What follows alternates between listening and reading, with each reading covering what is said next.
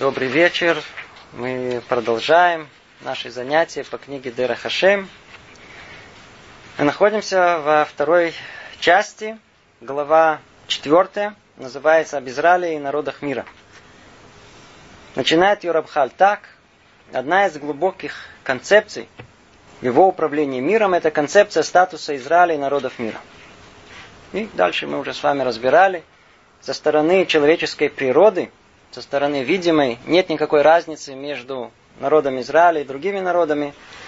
Но как дальше мы разбирали, со стороны Торы, со стороны скрытой, со стороны духовной, они весьма отличаются друг от друга.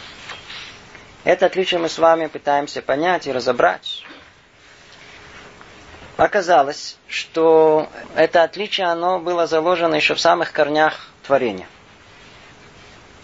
Еще в тот момент, когда первый человек был сотворен, уже тогда была заложена возможность корней, то есть сам первый человек, он как бы рассматривается в качестве корня, некого праотца, и его потомков, которые будут рассматриваться как ветви. После того, как первый человек согрешил, все, что я вам говорю, это короткое изложение двух занятий. После того, как первый человек, он согрешил, то вся реальность изменилась, и он изменился, и он изменил всю реальность, сделал ее гораздо более грубой, плотской, зависимой от человеческих чувств. И вот в этой новой реальности, которая является для него испытанием, это разделение на корни и на ветви, они проявились еще в большей степени. Отсюда и дальше этот потенциал, он вложен в саму природу мироздания. И, как пишет Рамхаль, корень это будет тот, кто будет нести на своих плечах миссию цели творения. Этот мир сотворен для определенной цели – и тот, кто захочет эту цель осуществить, он тот, кто будет являться как бы тем самым корнем, из которого произрастет все остальное потомство, которое удостоится конечной цели всего творения. И эта возможность у нас существовала на протяжении тысячелетий до определенного момента. И до времени так называемого разделения, до, до Раполага, когда переполнилась чаша людских грехов, и тогда праведный судья постановил, что следует закончить время коренного старания, то есть тогда, когда все одинаково могут статься, стать корнем и породить потомков, которые будут исполнять основное предназначение в мире. И в этот момент произошло уже это разделение не только в потенциале, но уже более в явной форме. Произошло разделение на народы. И через несколько поколений появляется человек по имени Авраам, который един-единственный из-за деяний своих, из-за желания исполнять эту роль. Причем надо снова подчеркнуть, что он сам раскрыл эту возможность этой роли. Он сам э, захотел э, приближения к исполнению этой роли. Поэтому он был и избран из-за своих деяний. И он удостоился стать отмеченным и драгоценным древом, э, тем самым, от которого ответлятся в соответствии со своей природой все остальные потомки. И когда был выделен Авраам, тогда окончательно произошло разделение на 70, на 70 народов. И каждый из них соответствующий ступени. Авраам и его потомки на одной, а народы мира, они остались в том же состоянии, которое у них было до того как. Отсюда и дальше только Авраам, Ицхак, Яков, праотцы наши, только они порождают тех потомков, которые несут в себе потенциал исполнения воли Творца. Они как бы являются теми самыми корнями –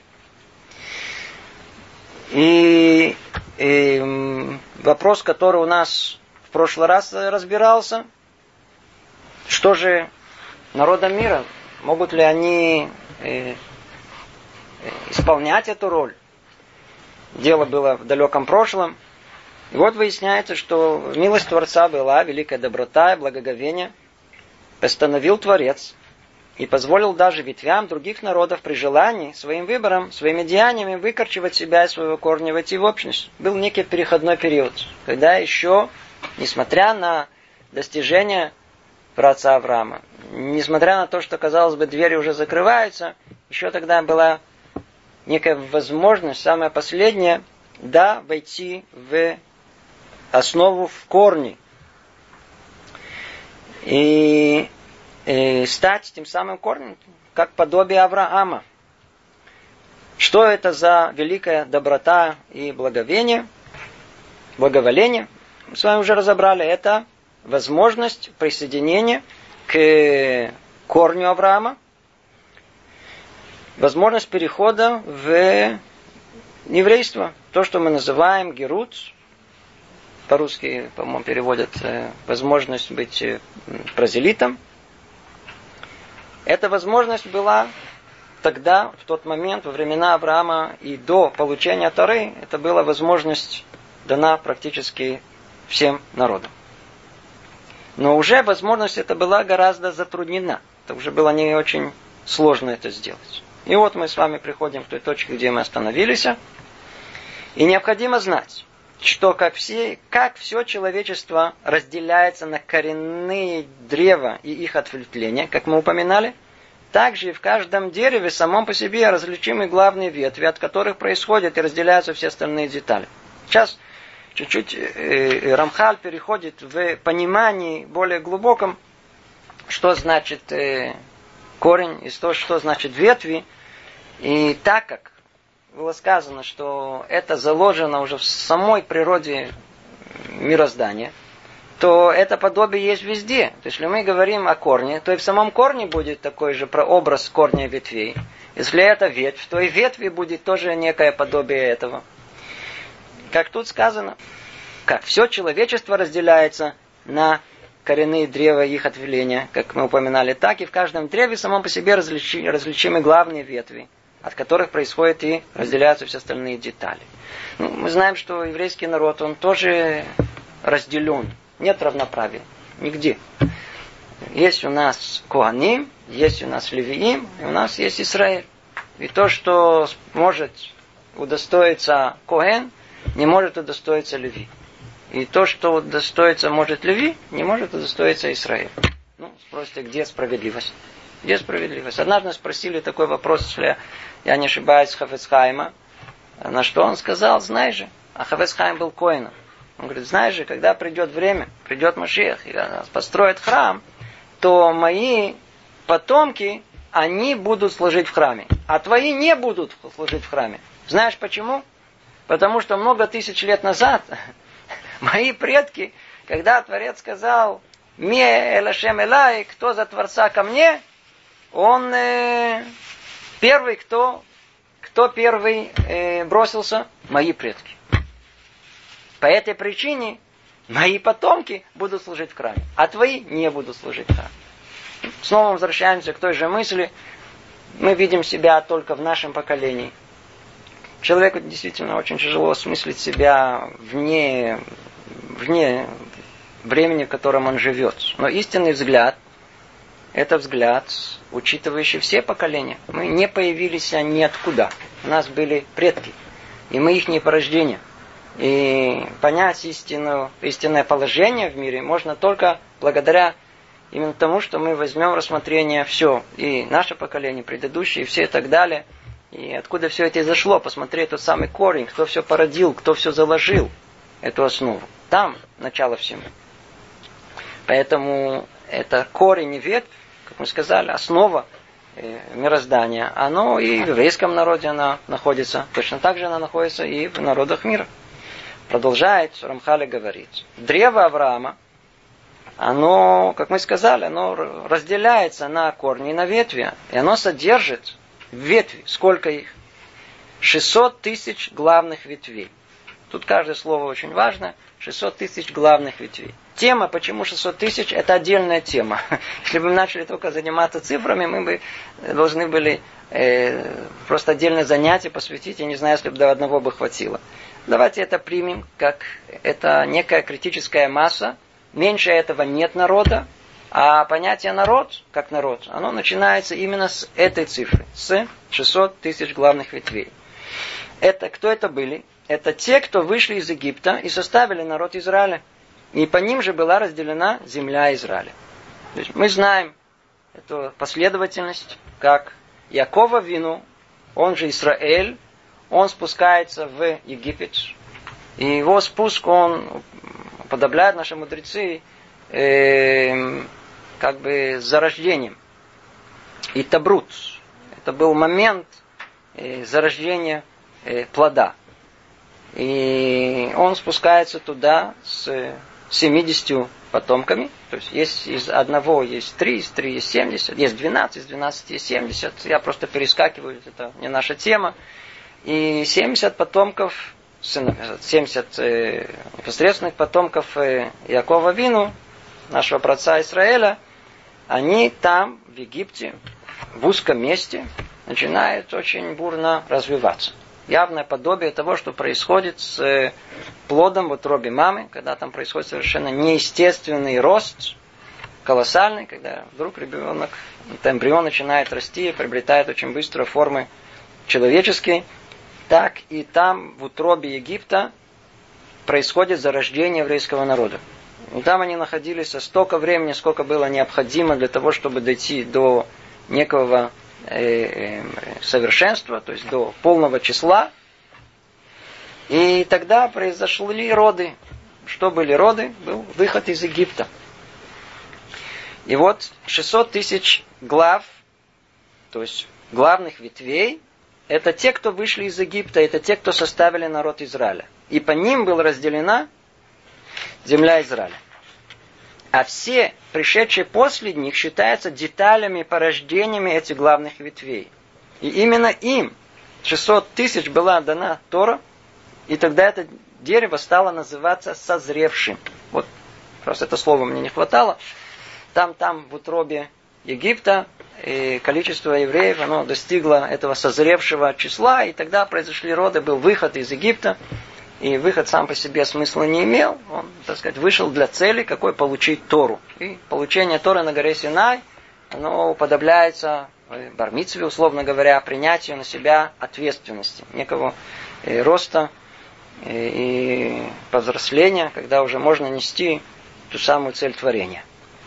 И основная мысль, которая тут есть, что 600 тысяч душ еврейских, которые находились в том э, Маамад Арсинай, в этом э, событии под названием Синайское откровение, это основные ветви, которые есть в еврейском народе. Других нет. И мы все их не порождения, мы их не разбиение. Как все человечество, это мелкие осколки, миллиардов, миллиардов осколков первого человека, и так и далее. Души наши это потомки тех самых основных ветвей, которые сами превратились уже в корни по отношению к нам, именно этим. Это число 600 тысяч. 600 тысяч. И сказано дальше, святой благословен он, содел великое благо всем народам тем, что задержал суд над ними до времени дарования Торы. И обошел с Торой всех, дабы принял ее. Дабы приняли ее. Сейчас Рамхаль снова возвращается к той основной мысли, которой мы с вами остановились а в том, что вроде дверь закрывается. И еще была последняя возможность э, народа мира присоединиться к возможности быть э, корнями. Продолжает Рамхаль, только закончу этот абзац. И если бы они приняли ее тогда, за ними еще сохранилась бы возможность подняться с э, низкой ступени. Но поскольку не захотели, их суд свершился тогда до конца, и закрылись перед ними врата на засов, которые невозможно открыть. И только одно осталось каждому человеку из этих ветвей самому перейти в еврейство и по своему выбору войти под древо нашего отца Авраама. Давайте подведем итог, чтобы было ясно, что мы, о чем мы говорим. То получается в человеческой истории скрытых, совершенно скрытых три периода – Тут, в этом мире, это неощутимо, это не, никак нельзя было разглядеть. Но то, что раскрывает нам и пророки, то, что Творец раскрывает нашим мудрецам, что в мире было три периода. Первый период он был до поколения разделения, до Дора Полага. Это был период, когда любому человеку, который бы взял на себя роль, эту роль исполнения миссии цели творения, была бы возможность стать тем самым корнем, из которого все произрастет. Это первый период. Второй период, он с момента появления Авраама, э, с, с, с момента с Дора Полага, с, начинается с поколения этого разделения и до получения Торы на горе Синай. Что произошло в этот период? Много-много событий. Это переходной период, тогда, когда дверь закрывается, но в последний момент туда можно было как-то втиснуться с огромным теперь уже усилием. Раньше дверь была открыта, теперь стало все гораздо сложнее. В этот период это удается сделать как корню Авраама Вина. И мы уже об этом много говорили. И перед тем, как эта дверь окончательно, она должна была захлопнуться, есть мидраши, которые каждый из нас знает, что перед тем, как Творец дал Тору еврейскому народу, он обошел все народы мира и предложил им Тору. Интересно в скобках заметить, когда мы говорим обратился ко всем народам мира, что значит обратился ко всем народам мира? В Мидраше это не так сказано. Мидраш нам говорит, что он обратился только к Ишмаэлю и только к Исаву. Надо понимать содержание этого. В мире есть 70 народов. Они разделены на две группы, по 35 и 35. И у каждой из этих групп есть своя голова, есть как бы тоже свой корень духовный. За одну группу отвечает Ишмаэль, а за другую отвечает Исав. Поэтому не надо было обходить все 70 народов. Достаточно было обратиться только к э, началу духовному этих групп, к Исаву и к Ишмаэлю. И когда Творец обратился к ним, то они не захотели принимать Тору. Не захотели. Тогда пришло все-таки еще испытание еврейскому народу. И произошло то самое удивительное чудо, когда еврейский народ удостоился, в конечном итоге, имея свои некие заслуги, тем, что он сказал, что он сказал еврейский народ, на нишма. И вот смотрите, какая удивительная вещь для тех, кто знает наш язык иврит. На асе кенегет Исав, венишма кенегет Ишмаэль. Когда они сказали, сделаем я перевожу условно, и услышим, то слово «сделаем», корень его это «асе». Это они исправили то самое э, нежелание Исава принять Тору. А когда сказали «нишма», они исправили нежелание Ишмаэля, имеющий тот же корень слышать, его нежелание принять Тору. Тогда они удостоились Тору. И что тогда произошло? Это был самый основной переломный момент в современной истории, если так можно его назвать, в этот момент полностью закрылась эта дверь. И с этого момента нет возможности народам мира войти в роль тех самых носителей цели творения. Дверь захлопнулась, это возможно, как и сказано, э, закрылись врата перед ними на засов и их невозможно уже открыть. Образные выражения, но означает о том, что уже эта возможность в тех духовных мирах, она, она уже исчезла. Она исчезла. И не только это произошло, но в этот же момент, как только народы мира они дальше не в состоянии войти как народ в э, корень всего, в этот момент еще одно событие произошло – Интересный мидраж, он говорит, почему называется наша гора, на которой получили Тору, Гар Синай, гора под названием Синай, и отвечают, потому что Ярда Сина Леолам. Тот же корень Сина э, переводится на русский язык как ненависть. Тогда, когда евреи получили Тору, для тех, кто мы просто читает, это совершенно не ясно, спустилась ненависть к евреям на все поколения. То есть что-то сверхъестественное есть в этом. Что-то находится там, там, очень высоко, в духовных корнях этого мира. когда народы мира ощущают, что у них забрали, как у народа, возможность быть тем самым корнем, из которым э, выйдут те, кто будет исполнять миссию э, Творца. То есть мы видим, что мы видим? Мы видим, что, что есть начало этому всему. Видим, и есть какая-то основа э, духовному, той самой ненависти, которая есть к еврейскому народу. И это был... Э, э, то есть закончился второй этап, и с момента получения Торы начался третий этап. Все закрыто. Что значит все закрыто? И тут надо только внимательно прочесть. Тут сказано, нет больше возможности народу, как народу войти в это. А что осталось только? О, теперь уже не как народы, а только каждому человеку из этих народов, из этих ветвей, самому перейти в еврейство. Та же самая милость Творца, она осталась. Только если раньше это была возможность э, у всего народа, то после получения Тора эта возможность, она исчезла, она теперь существует только у единиц. Мы, кстати, знаем, есть мидраж, который говорит о том, что когда Творец обходил народы мира, то народы, как народы, отказались принимать Тору, а единицы готовы были принимать. И одно из пониманий этого, что это были души тех самых герим, которые впоследствии присоединятся к еврейскому народу.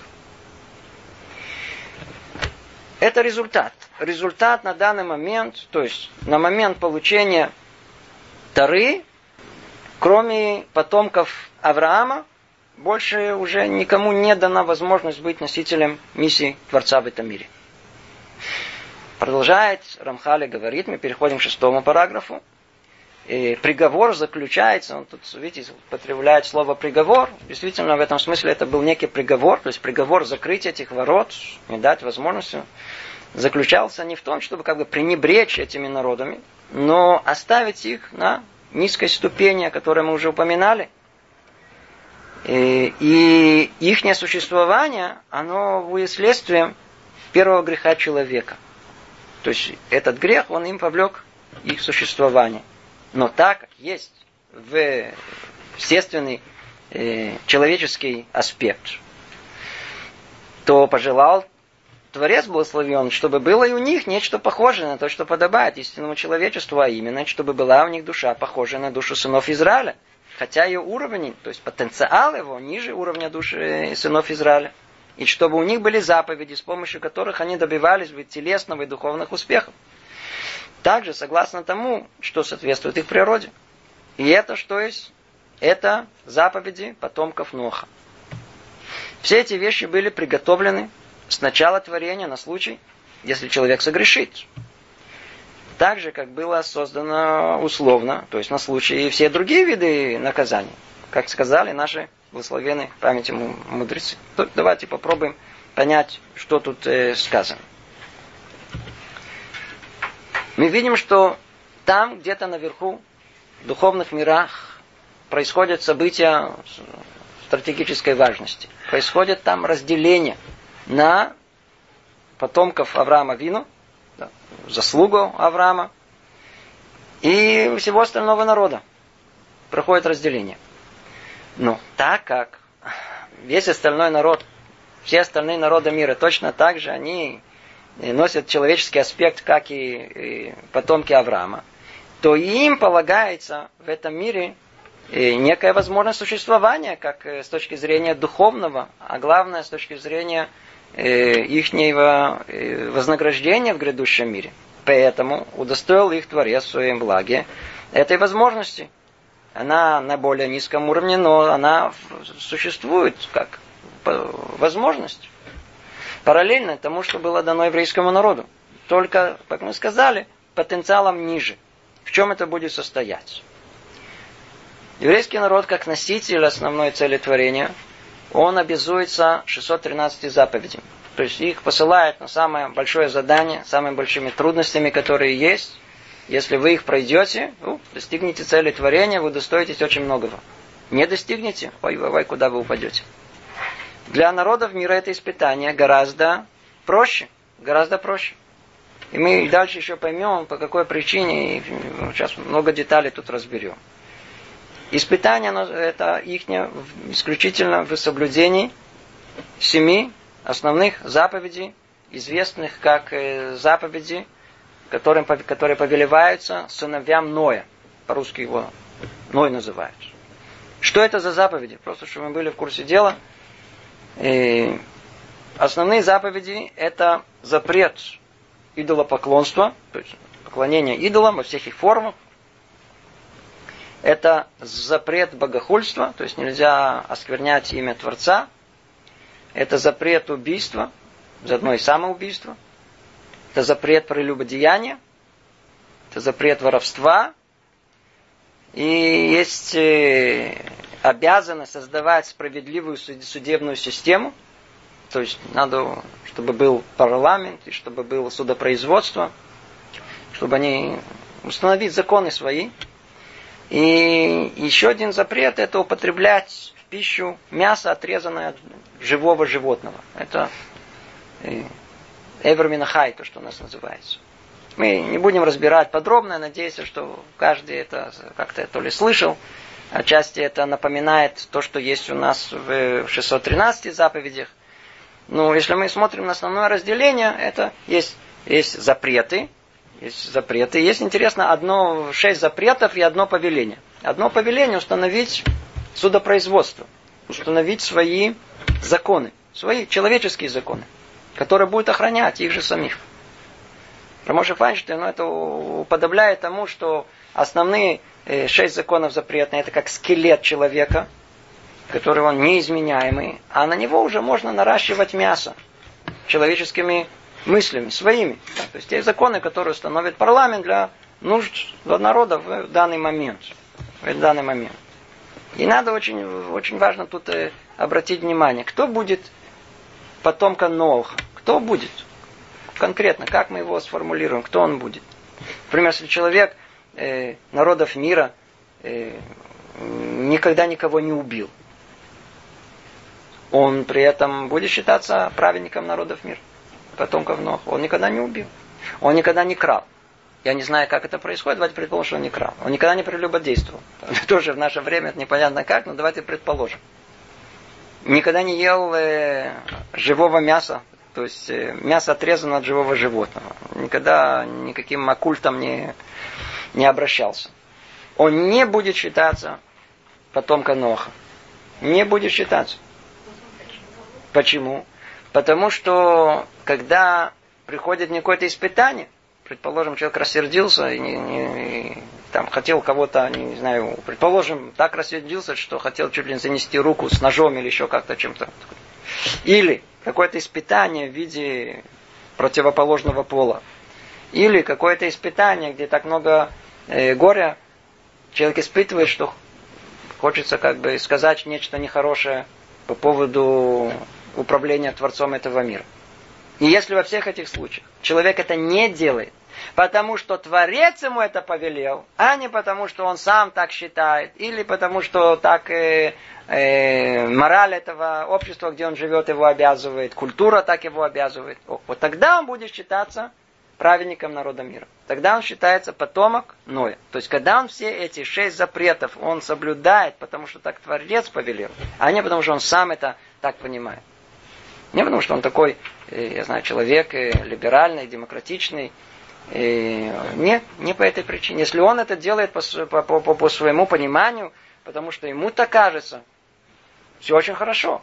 Но это совершенно другая категория, которую мы вообще даже не рассматриваем. Если кто, кто, кто, то, о чем тут говорится, говорится о том, что потомки Ноя – это те, кто соблюдает повеление Творца, а не свои личные убеждения или э, обычаи общества, в котором они живут, их мораль, их культуру, поведение. Они должны быть людьми верующими.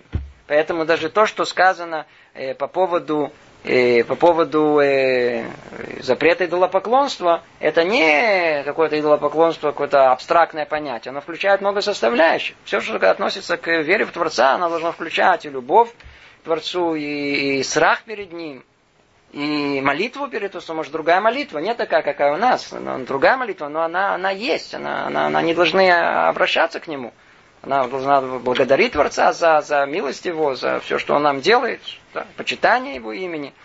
И естественно, что это отрицание э, всего, э, что связано с э, идолопоклонством.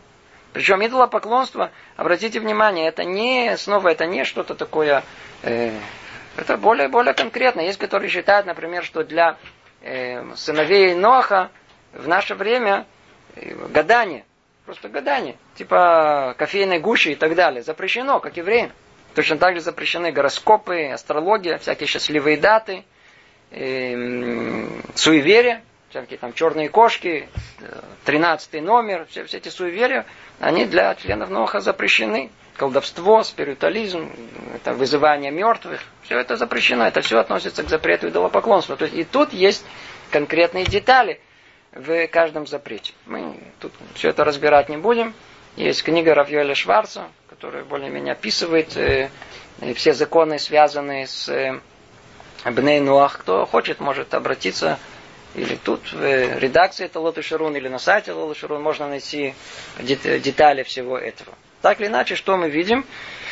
Мы видим, что э, милость Творца состояла в том, чтобы дать возможность народам мира на их уровне также приобщиться к той самой миссии, которая э, стоит перед миром, исправление этого мира. Но только на более низком уровне. Это в нескольких словах э, шестой параграф. Давайте перейдем к седьмому. Седьмой параграф начинается предложением, которое нужно его будет нам переварить. Почему? Потому что он неоднократно цитируем, используем в самых поганых целях во всем, э, у всех антисемитских источников. Но пришло время это прояснить. Слышится это так, слышится действительно вначале не очень хорошо. Но в будущем мире не будет никаких других народов, кроме Израиля. Слышите? Приговор. Приговор. В грядущем мире, сказано, не будет никаких других народов, кроме Израиля. Это загробный мир, что это такое? О, вот, вот вы хорошо, хорошо почувствовали. Иногда говоришь с людьми, и они готовы, ах, так, бей жидов, сейчас мы с вами разберемся, кто будет на грядущем мире или нет. Причем интересно, те самые люди, с которыми мне приходилось говорить, может, вас с другими, когда доходило дело до этого, то выяснялось, что они в тот самый загробный мир не верят. Но какая же вам разница? В этом мире, наоборот, удел еврейский, он в основном одни страдания. Речь-то идет о грядущем мире. Вы какая вам разница? Вы все равно в него не верите. Что вы так нервничаете? Зачем так э, изводиться?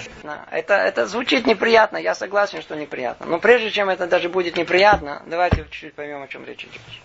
Сказано, каждое слово тут но в будущем мире не будет никаких других народов, кроме Израиля. Что тут сказано, кого не будет? Никаких других народов. Что это значит? Это значит, что тенденция, которую мы сейчас видим прямо перед носом, она достигнет своего апогея в грядущем мире. Более того, она достигнет это уже по приходу Машеха. А что за тенденция, что мы видим? В былые времена чувство национализма было необыкновенно сильное. Каждый держался за свое. Французы, французы, русские за русских, и китайцы, китайцы. Каждое было что-то очень существенное. Национализм это было одной из самых сильных двигательных сил общественных, которые есть. И мы видим, что есть до сих пор. Но мы уже сейчас видим тенденцию, которая все больше и больше, она идет и распространяется, и углубляется. Какая? Мы видим, что в мире мир проходит какую-то необыкновенную трансформацию. Ее условно называют глобализация. Назовите ее как хотите. Но мы видим, что то, что в голову не могло нам прийти, я знаю, там 50-60 лет назад, вдруг происходит перед нашим носом. Европа, она вдруг э, объединяется в некое единое общество народов, которые, которые они, их невозможно состыковать. Возьмите, если вы знакомы, французы и англичане, это как, я не знаю, как это получается, они вообще совершенно разные. И немцы. И немцы, они такие, они все разные. Но что интересно, а различия их не очень сильны до сих пор. Но поколения идут. И посмотрите на эту тенденцию, когда экономическое благополучие экономический успех, он становится гораздо более доминантным в сознании социального общества, где живем, чем национальное какое-то проявление. И что об этом говорит? Что это нам говорит? Это говорит, что чем дальше время идет, и мы видим, это описано у нас, о том, что просто народы, они сами по себе исчезнут. Без какого-либо, на первый взгляд, вмешательства, хотя на то и была Божья воля. Они исчезнут естественным образом. По той причине, что все границы и рамки между национальностями, они все больше и больше стираются. Вы поезжаете в Европу, вы ходите по улице Парижа, Лондона, Берлина, и не совсем ясно, где вы находитесь. Там уже все перемешано. Уже так много национальностей, так много все пережениваются между собой, что если тенденция эта продолжится, то через несколько поколений уже таких э, выраженных национальных э, качеств э, и чистой крови, что называется национально, практически не будет. Теперь поэтому чего тут, чего тут э, нервничать? Всего лишь на все это речь идет о, нерв... о, о естественном процессе. А так как Тара, она написана с конца на начало. И в этом проявляется э, э, пророческий дар, который был у наших пророков, которые они спустили сверху конец этого мира. И мы знаем этот конец. То всего лишь все идет описание того, что будет в конце дней. В конце дней не будет народов мира. А еврейский народ останется. Почему? Потому что он носитель. По, по этой причине мы вот такие огороженные от всего. Потому что Творец нас обязал и сказал, пусть все будут перемешиваться, как вы хотите. И это естественный и правильный процесс. Все нормально. Будет нации. А не, не будет нации. Не будет народа. Секундочку, секундочку, секундочку. Не будет нации, народ, это в этом смысле это одно и то же. Будут люди, будут просто индивидуумы, люди, они, возможно, будет кто-то как-то они будут себя называть, не всяком сомнении. Будет народ, как, я знаю, как, как народ, условно говоря. Но тех разделений, которые были раньше, не будут. А на будущем вообще все это исчезнет. То есть останется человек сам по себе. То есть, как эту фразу теперь мы понимаем, все становится на свои места. Но в будущем мире, естественным, по естественным причинам, не будет других народов. Как народов они не будут там. Но как они будут? Как индивидуумы они будут. Продолжает Рамхали говорит, а душам праведников народов мира будет дано существование в качестве прилагаемому к Израилю. То есть они будут на своем уровне исполнения мицвод, то есть они исполняют 7 заповедей, а не 613, они будут прилагаемы к Израилю. И в этом смысле Израиль, он будет там, как бы снова он будет корень, а и в грядущем мире потомки э, как их тут называют, э, э, праведники народов мира. То есть, кто такой праведник народ мира? Это не так, как в Израиле принято. Люди, которые делали героические поступки и охраняли евреев, то, что принято в Израиле, они являются людьми очень высоких э, моральных, э, морального уровня. Но они по, по, по, по Торе не являются праведником народа. Праведник народа мира, как мы сказали, только тот, который соблюдает все мецвод эти с намерением, что это делает для, по повелению Творца, а не по какому-то другому намерению.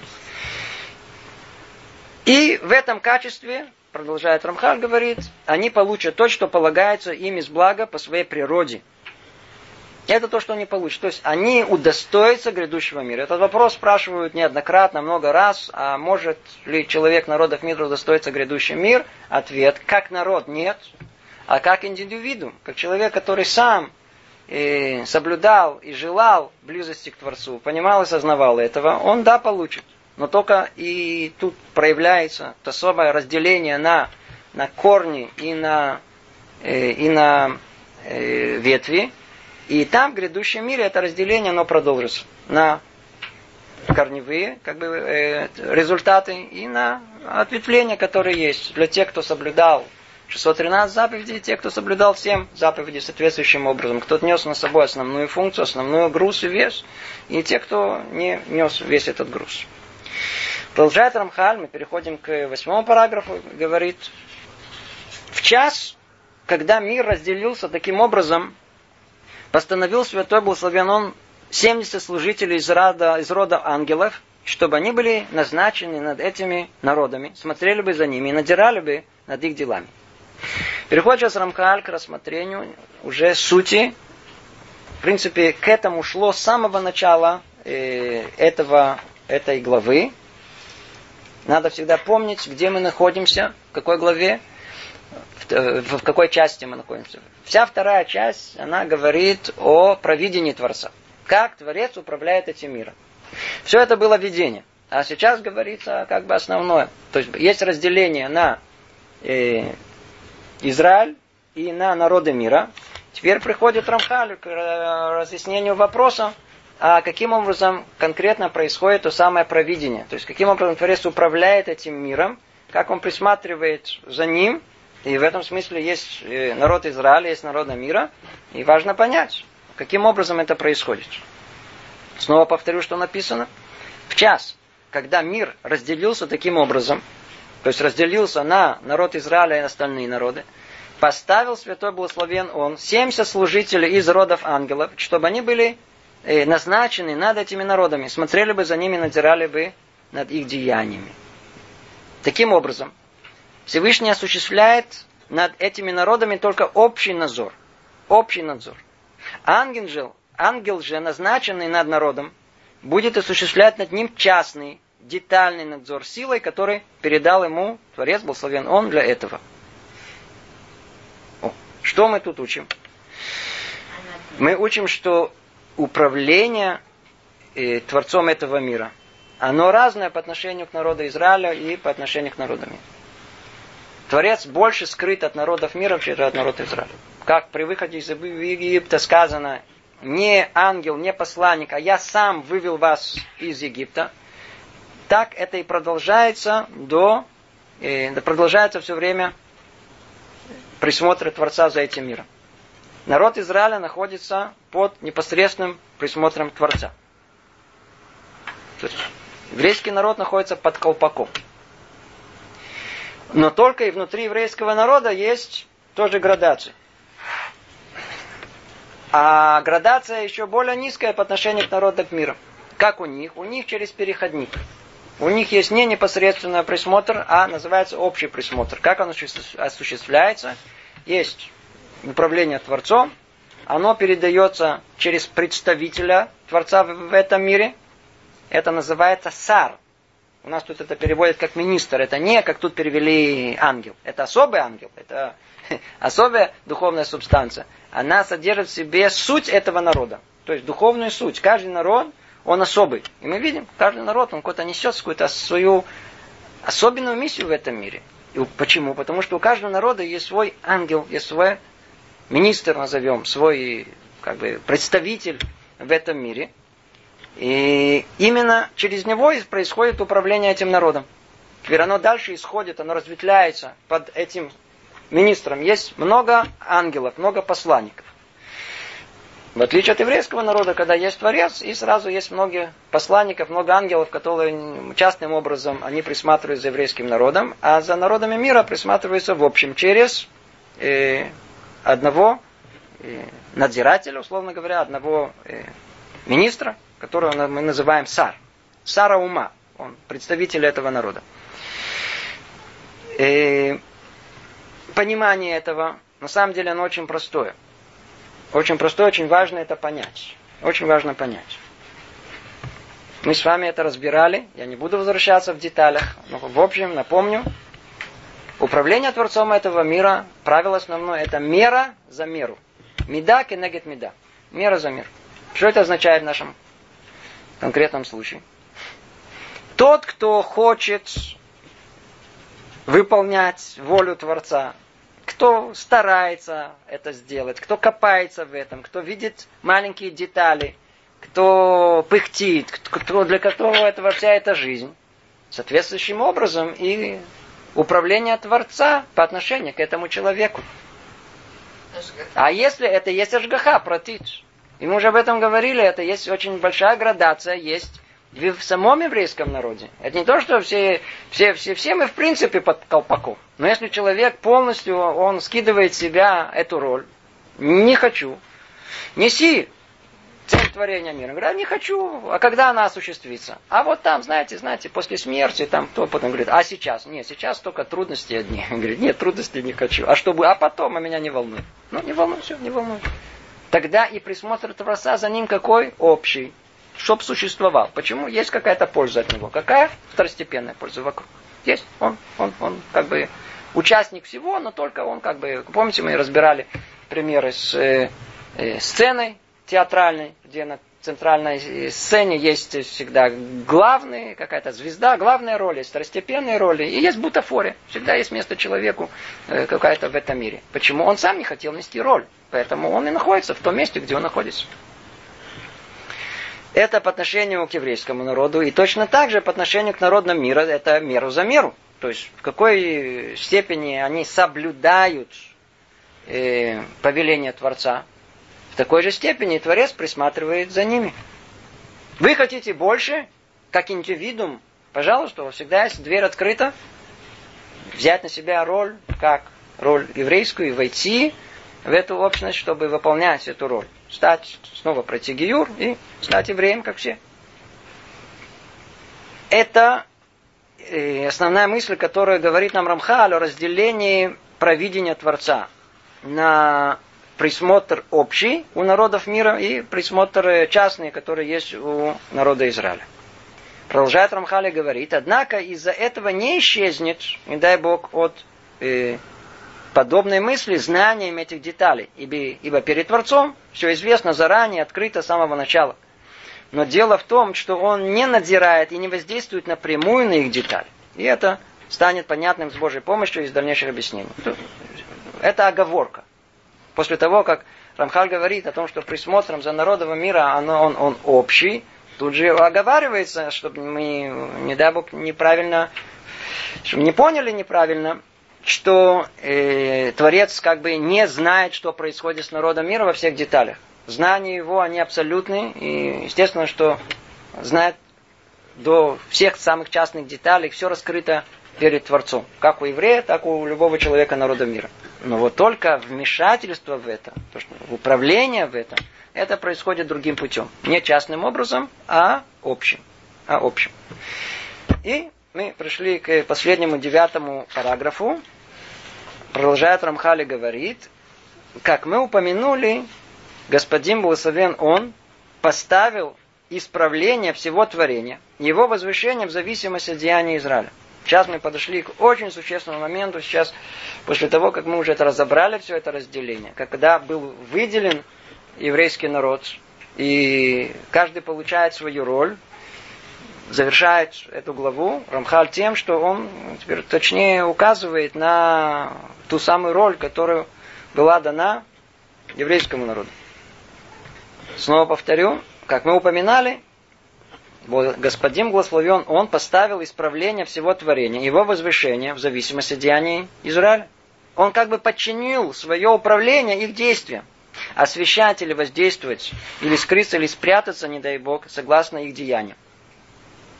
Деяния же народов мира не прибавляют и не убавляют сущности творения и в раскрытии или сокрытии Всевышнего, но лишь повлекут самим себе пользу или убыток для тела или для души и прибавят, прибавят силы своему э, министру, ангелу или ослабят его. Давайте это разберем. Это очень-очень очень существенная часть того, что мы с вами разобрали.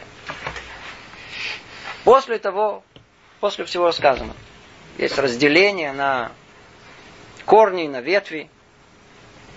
Удостаивается Авраам, его потомки быть корнем в этом мире. Что это значит? Что это значит? Давайте снова напомним эти мысли, если только мы их забудем, мы вообще потеряем основную линию рассуждения, которая у нас есть. Мы не привыкли об этом думать, мы не привыкли. Надо хорошо всегда помнить, что такое творение. Слово творение предполагает, что то, что было сотворено, обязательно, это уже включено в слове творение, оно сотворено для какой-то цели – и если нет осуществления этого цели, то само творение становится бессмысленным. Есть магнитофон. Там есть тысячи деталей. Все очень хорошо. Но только он не записывает. Есть в нем смысл? Ну, давайте его исправим. Хорошо, исправили. Снова не работает. Есть в нем смысл? Нет никакого смысла. С тысячами деталями, со всей сложностью, которые есть, с болью в сердце и с э, дыркой в кармане, мы его раз и в урну. Почему? Что делать? Надо понимать, что все меряется по отношению к одному единственному. Если что-либо сотворено для этой цели, творение, которое было сотворено для этой цели, оно осуществляет эту цель, да или нет? Человек был сотворен для определенной цели. Мы ее разобрали на предыдущих занятиях, уже много-много много занятий этого. Кто эту цель будет нести? Изначально предполагалось, что все. Потом выяснилось, что не все хотят это нести. Тогда оказалось, что есть один единственный, который захотел это нести. Взвалился на свои плечи. Авраам Авин. Теперь установила воля Творца, что его потомки теперь продолжают нести эту миссию в этом мире. Что это значит конкретно? Это значит, что только те, которые выполняют э, волю Творца, то есть те, которые непосредственно носители всего этого, то есть эти, эти, эти, эти отборные войска, которые выполняют волю царя, от них все зависит. Захватят, не захватят. Построят, не построят, разрушат. Все от них зависит. В отличие от того, кто не несет основную эту миссию, а как бы является как бы вспомогательным для этой миссии, и он не несет основную нагрузку, основной смысл в этом мире. Он не несет. У него есть смысл само по себе, но он не несет то самое основное, что может построить или разрушить в этом мире. Это то, что тут сказано что теперь все получается, что исправление всего творения, а ведь это конечная цель, она зависит от деяния Израиля. Все зависит от деяния Израиля. Он как бы подчинил свое управление им действием.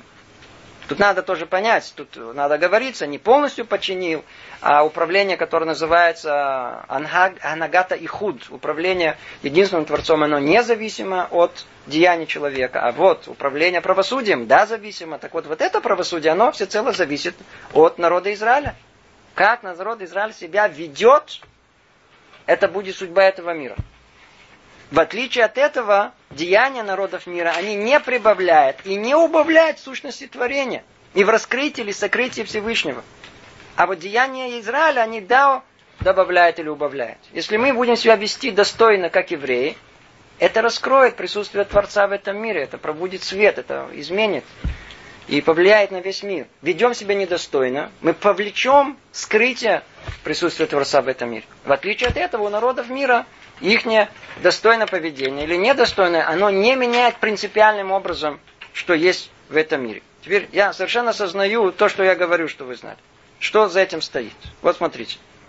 Мы еврейский народ, кто уже живет не один год, знает, что мы постоянно находимся э, под э, присмотром народов мира, часть из которых, обращайте внимание, часть из которых, которые видят поведение еврейское всегда с точки зрения ненавистности, той самой, той самой ненависти, которая спустилась с горы Синай. У нас мы как это называем? Называем это антисемитизм. Теперь, антисемиты, они э, некое явление, которое уникальное, которое есть. Откройте газеты. Израиль э, каким-то образом находится всегда в центре внимания чуть ли не всего мира.